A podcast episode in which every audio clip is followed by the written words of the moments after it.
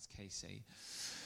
Uh, we've been moving through a series called the Manifesto, uh, digging into the Sermon on the Mount. We're now like session, I don't know, nine, ten, something like that, wherever we've landed. And I am delighted that Caleb Scott, uh, one of our students here at Central, is going to be speaking today. Why don't you give Caleb a round of applause here as he comes? Give him some love.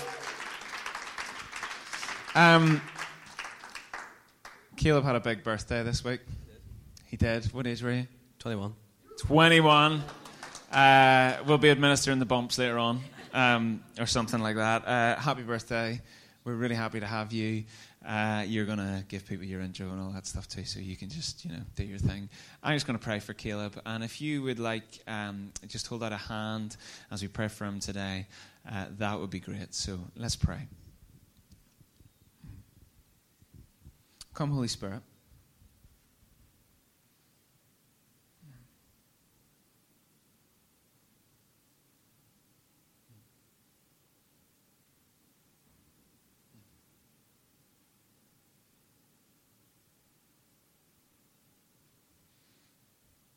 God, you tell us that um, we may have the most eloquent words and we may have faith that can move mountains, but if we haven't got love, we've got nothing.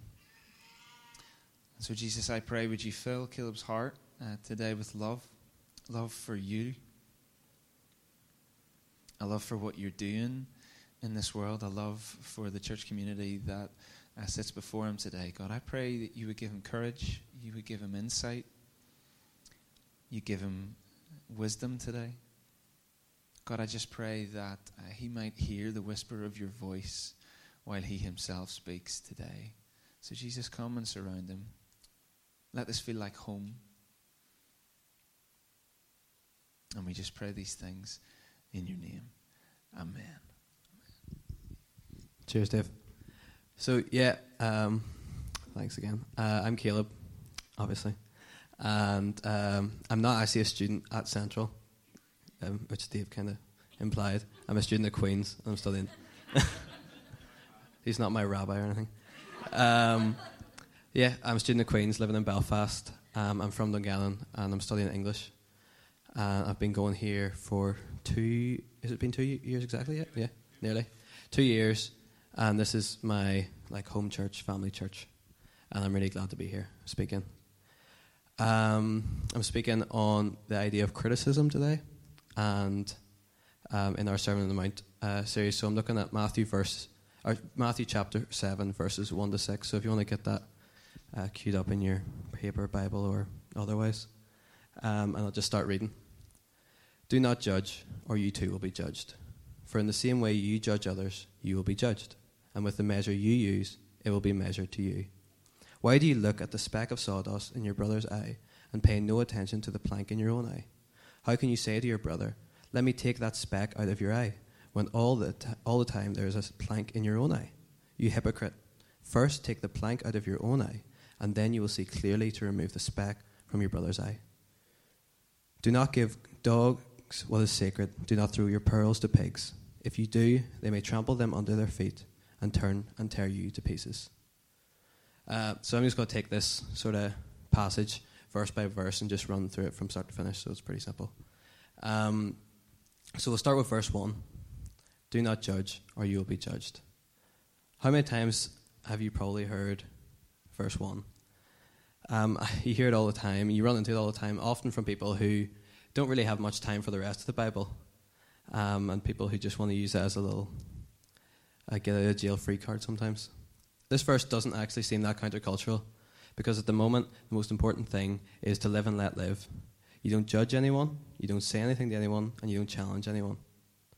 And often, when a Christian makes a moral statement or a value judgment, they're immediately confronted by this line How can you call yourself a Christian?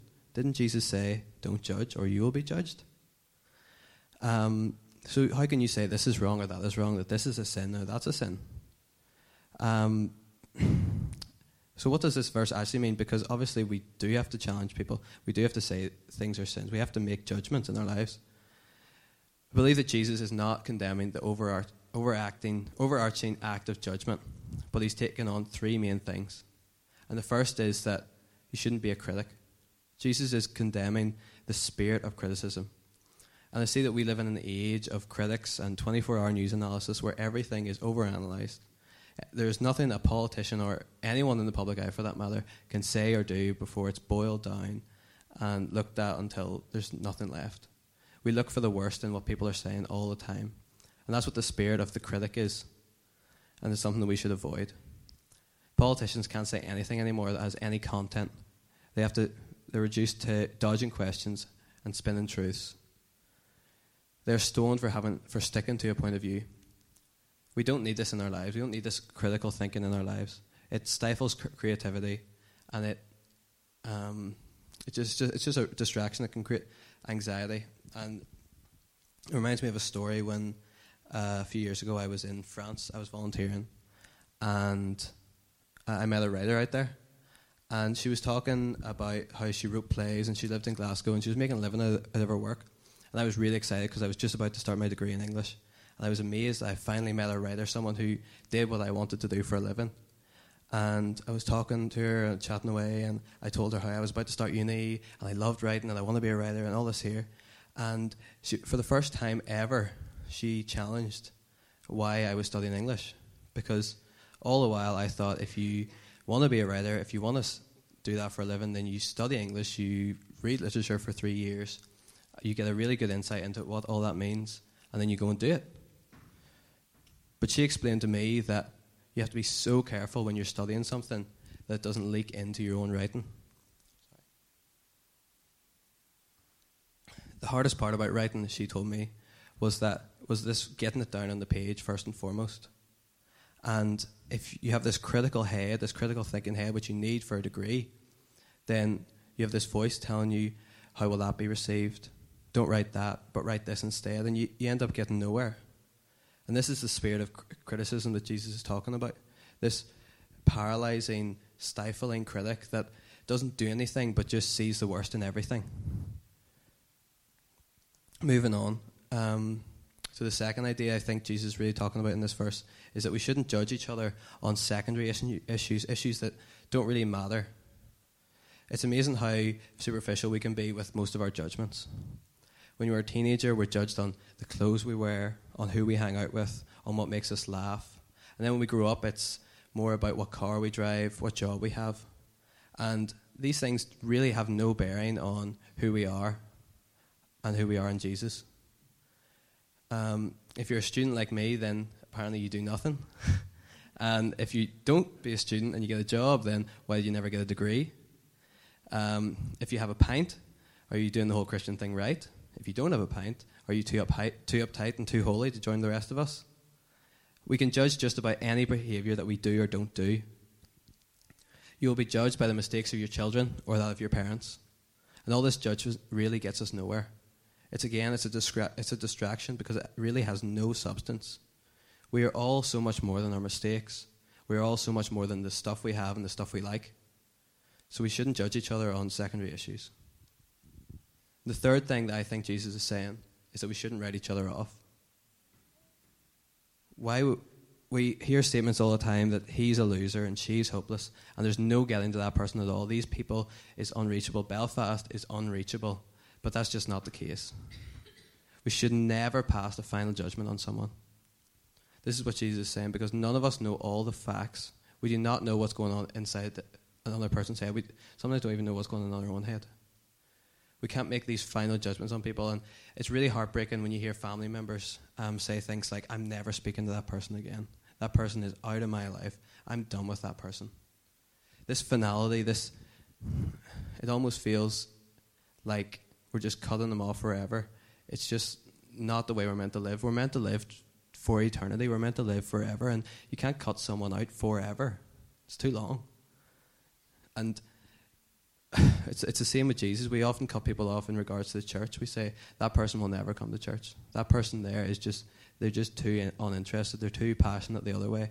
They're the most hard boiled, thought thinking, intellectual atheists I know, and I'll never get them here. But the thing is that Jesus isn't done with them. So why are you? We should never judge people to we should never judge people finally. We should leave that to God. Jesus warns us that the ruler we use to judge will be used on us. Thank God that God doesn't use the same ruler on us that we even apply to ourselves. How many times have you told yourself that you're just never going to get this done, that you're never going to get through this, and that you're never going to get over that obstacle in your life? Jesus doesn't see it that way. Thank God that God is so much more kinder and merciful than we are towards ourselves and others. And we should, we should think about that mercy and that grace when we're judging others. This is not a God who's saying, um, you know, it's not, this is not karma you know, ju- judge, judge not, or others will judge you. This isn't about doing something to get something in return. This is about Jesus setting the ultimate example of grace and mercy, and us following that example. So don't give up. Moving on to uh, the next few verses, I want to talk about the whole speck and plank analogy, which I find really hard because uh, the plank's just too big, in my opinion. I'm not gonna I'm not gonna criticize God's use of image because He's the author of life and all that, but it's it's just too big. The, the, the plank's just too big for it to be funny. But anyway, um, I think that this verse really does actually show God's sense of humor. He deals with a very heavy issue of judgment and such a ridiculous analogy. And this was picked up by a writer called Elton Trueblood who wrote a book called The Humor of Christ. And he pointed out that us modern audiences, we just sit and we just nod along with Jesus and we think, oh, that's, that makes sense, when it really doesn't. And he came across this when he was reading out this chapter very seriously when all of a sudden a little boy decided to laugh. He thought it was great. There was a plank in someone's eye and they had made no notice of it because it does sound like something from Tom and Jerry. and so he looked more into Jesus' writings and he, and he saw many parodies and ironies. Um, and I just think it's really interesting that there was a, a child, and it's that sort of childlike mindset that you have to have for this for this part, because um, it just reminds me of in Luke 18, 15 to 17, particularly 17. Uh, Jesus said, Truly I tell you, anyone who will not receive the kingdom of God like a little child will never enter it. So we often receive the kingdom and its insights when we're thinking like a kid. And Trueblood said that the kid's laughter was a rebuke to his parents because they failed to acknowledge and respond to the humour in that unexpected place. Excuse me. Jesus had no, po- no problem spoofing powerful, powerful people. Sorry. A bit dusty in here. Um, yeah, Jesus had no issue um, taking, par- taking humour to powerful people and taking the mickey out of them. And I love the idea of Jesus cracking these jokes in, this, in the middle of a sermon in some mountain somewhere in Jerusalem or Galilee. And it warms my heart every week to see Dave try and mimic this humour. Because he really, he, do, he really does give it a go. And I have to, uh, Dave was actually very gracious because he, he actually read that. He's read my talk, so he knew that was coming. And he still managed to laugh. But anyway, as I said, I do have a wee bit of difficulty with the, the plank and the speck because it is too big. So I thought I would use an example from my life. um, I could think of loads about times when I've been a bit hypocritical and judgment, judgmental, but I think the best one is a time when me and Amy, my girlfriend, uh, were driving to the Moy. Well, she was driving. And um, we're driving down the Moy. I don't know where we're going. It's a little village outside Dungannon and she nearly hits a curb. She swerves out of the way. I think, yeah, she did hit the curb. Anyway, my point exactly. Um, and I always, I, I turned around to her and I was, I wasn't annoyed, but I was just like, why did, why do you always hit curbs? You always hit curbs. Um, and some of you may pick up on irony of this if you know me and Amy, because Amy has actually been ferrying me around for three years, three and a half years nearly, and I'm yet to set foot on the pedal specks and planks. If we're going to make a judgment, and this verse implies that some point in our lives we are going to make a judgment, we need to make sure our hearts are in the right place and that we aren't blinded by our own stuff.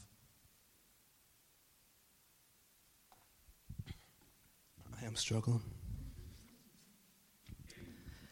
You know, it's so much more valuable when we take a look at our own stuff um, and our have our hearts right in the right place before we give anyone else advice on their lives. It's impossible to give advice on, on someone and guide someone through something when it's your stumble blocked out and you haven't got over it.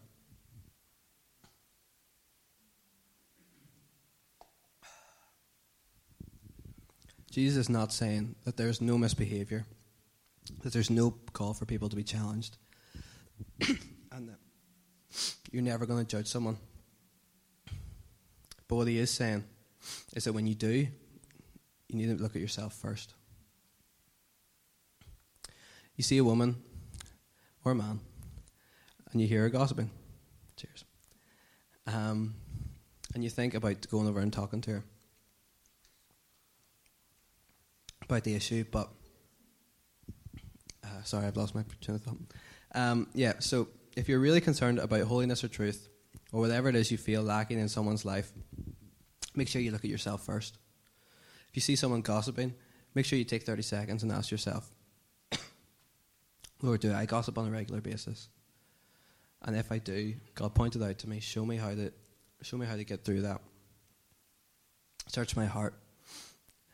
And if you're really concerned about bringing correction to people's life, you have to start with you. See, Jesus understands that we project our flaws and faults on other people all the time. And it's often the things that enrage us, the things that are in us are the things that enrage us the most when we see them in others.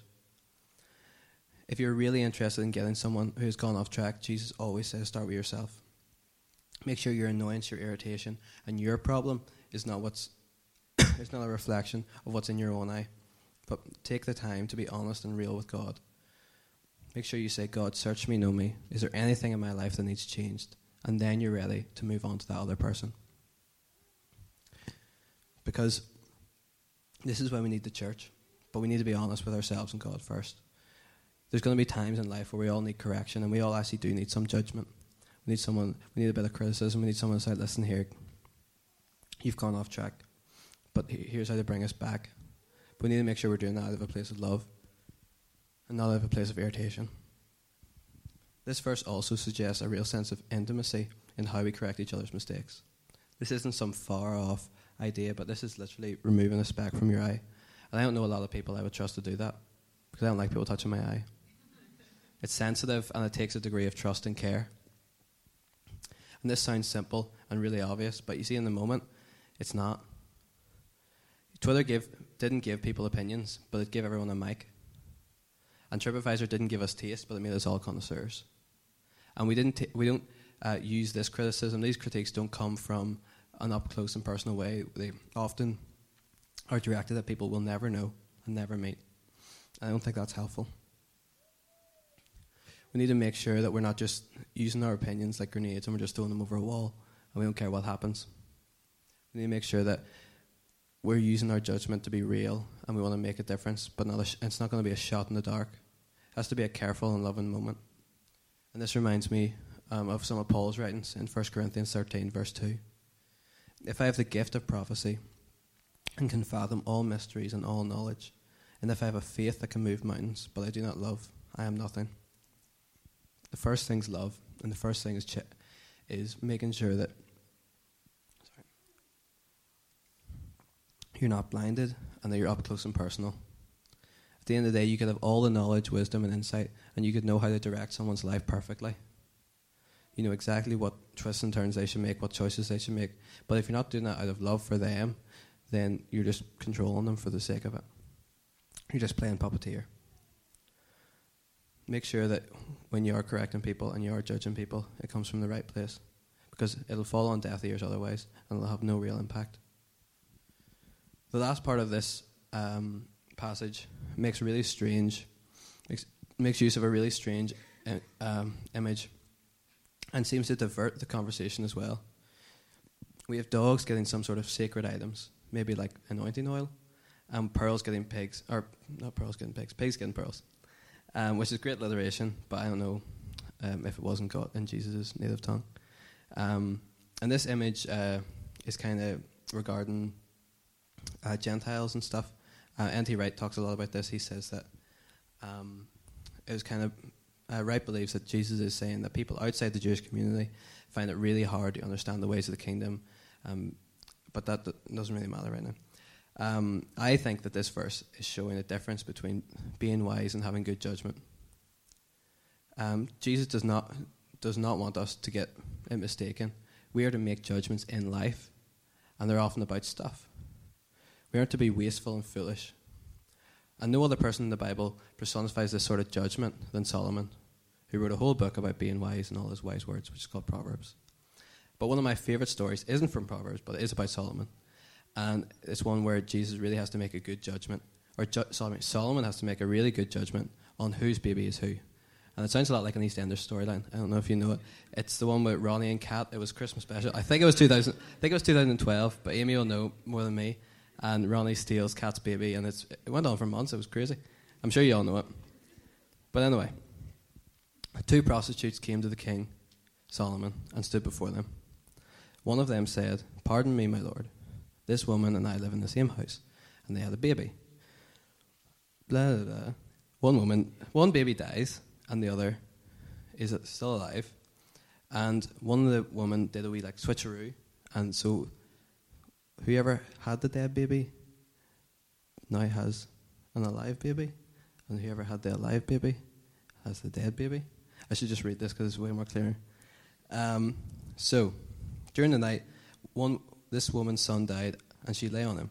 So she got up in the middle of the night and took my son, while I was your servant, while I your servant was asleep. The next morning, I got up to nurse my son, and he was dead. But when I looked at him closely in the morning light, I saw that it wasn't him. The other woman said, No, the living son is my son, and the dead one is yours. And this went on and on and on. So the king said, Bring me a sword. So they brought the king a sword. They give an order, cut the living child in two, and everyone gets one half. Problem solved.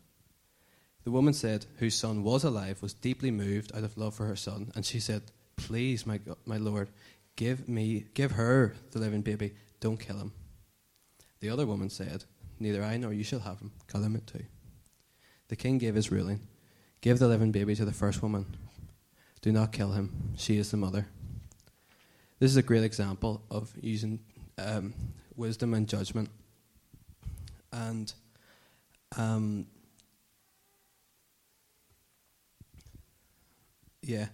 Um, judgments like this, well, not like this, but these sort of judgments are important in life, and this is just an example of not getting too caught up, or not, yeah, not getting too caught up in this whole "do not judge." Like Jesus was not saying "do not ever judge," "do not judge," make judgments.